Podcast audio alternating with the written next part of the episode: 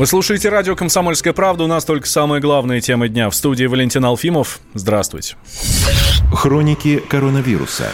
Власти делают все необходимое для борьбы с проникновением коронавируса в Россию. Об этом заявил пресс-секретарь президента Дмитрий Песков. При этом он не стал отвечать на вопрос о том, не кажется ли, что временное ограничение въезда граждан Китая в Россию – чрезмерная мера.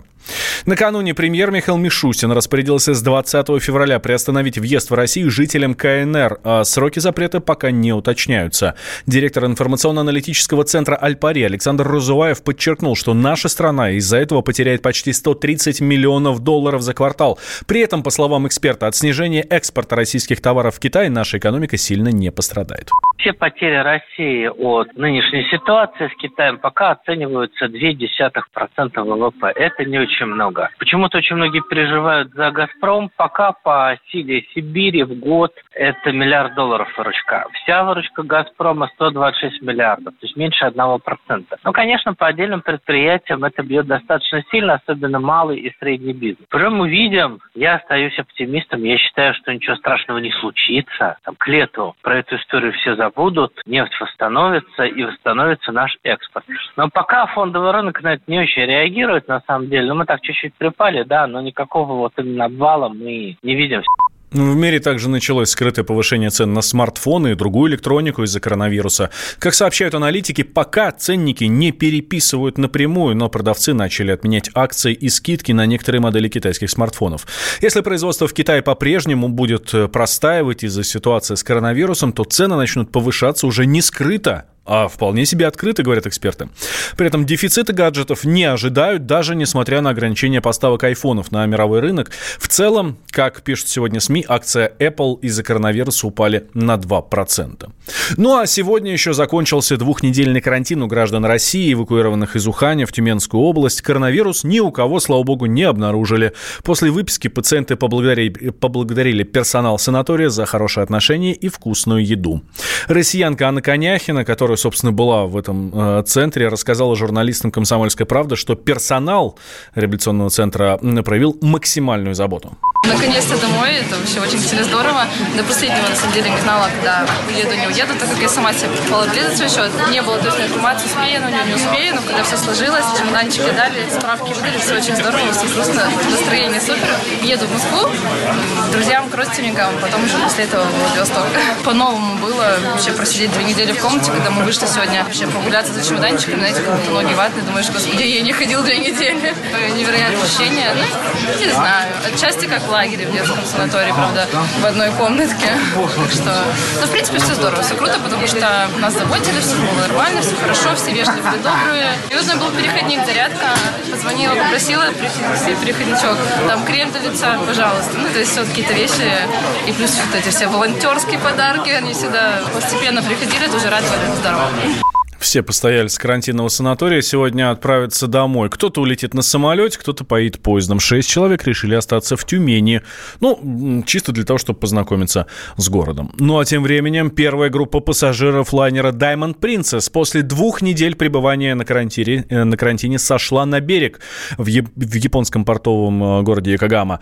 А выйти разрешили лишь тем, у кого вообще нет никаких симптомов болезни и еще и вирус-тест отрицательный. Медос Осмотр проводят тщательный. Пока на берег отправились только первые 500 человек, там двое россиян. Остальные сойдут в течение трех последующих суток. Почему вирус стремительно распространился по лайнеру, хотя были приняты все меры безопасности, выяснял мой коллега Вадим Алексеев. Лайнер Diamond Princess превратился в плавающую больницу. Еще в январе судно отправилось в круиз. На борту оказался обладатель коронавируса, и постепенно болезнь охватила сотни пассажиров. Сейчас корабль стоит на карантине в японском порту. Здоровых людей начали выпускать судно, но почему их количество успело так сильно убавиться? Ведь экипаж уверял, что туристов изолировали в каютах.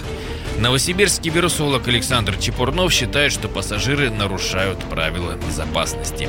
Наш собеседник работает в Институте экспериментальной клинической медицины Сибирского отделения Российской Академии Наук. Прежде заведовал лабораторией особо опасных инфекций в научном центре «Вектор», том самом, где создают вакцину против коронавируса. Чепурнов видит, как легко люди подвергают риску заражения себя и других. Ну, я думаю, что просто не выдерживал карантинный режим, да и все. Я не знаю, насколько там жестко выдерживается то, что они не ходят по столовым, а вот именно сидят все по каютам. Ну, предположим, что это так, и рестораны не задействованы, им действительно разносят еду. Но, тем не менее, мы же видим, что инфекция расползается, а значит, у них там все-таки идет какая-то коммуникация между людьми. Выходят, общаются, в гости друг к другу ходят.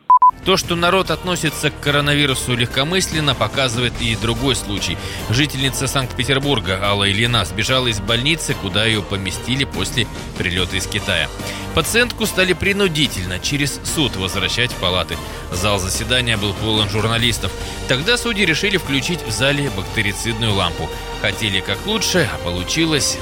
Но это полное непонимание элементарных вещей не говоря уже о том, что сама по себе кварцевая лампа, она вполне э, в состоянии с нескольких метров за там несколько минут нанести поражение глазам достаточно серьезное, чтобы испытывать, ну, как минимум, дискомфорт, а как максимум сильные рези. Если помещение надо обработать пустое, вот тогда это нормально, там 20-минутное облучение, оно действительно даст эффект. А когда там находятся люди, ну, надо понимать, что, во-первых, кварцевая лампа, она эффективна только при прямом облучении потенциально витающего в воздухе или лежащего на поверхности вируса. Прямое облучение. А когда вирус находится в тени хоть человека, хоть мебели, хоть еще чего-то, значит, на него никакого воздействия уже не оказывается.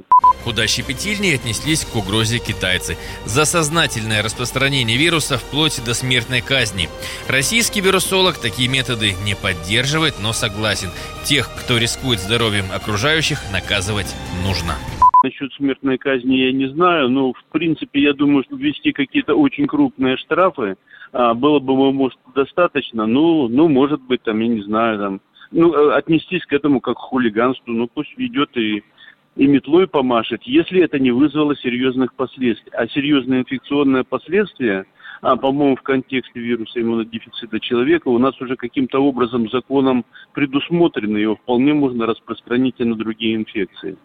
Заражение ВИЧ-инфекцией. Так называется 122 статья Уголовного кодекса. По закону преступнику грозит до 5 лет лишения свободы. Неужели новая эпидемия требует поправок в законе? Вадим Алексеев, Виктория Минаева, Денис Табаков. Радио «Комсомольская правда». Новосибирск. Самые осведомленные эксперты. Самые глубокие инсайды. Самые точные прогнозы. Точные прогнозы. Знаем все лучше всех. Ведущие. Неудержимый Мардан и прекрасная Надана Фридрихсон. Первая радиогостинная «Вечерний диван» на радио «Комсомольская правда». Два часа горячего эфира ежедневно по будням в 6 вечера по Москве.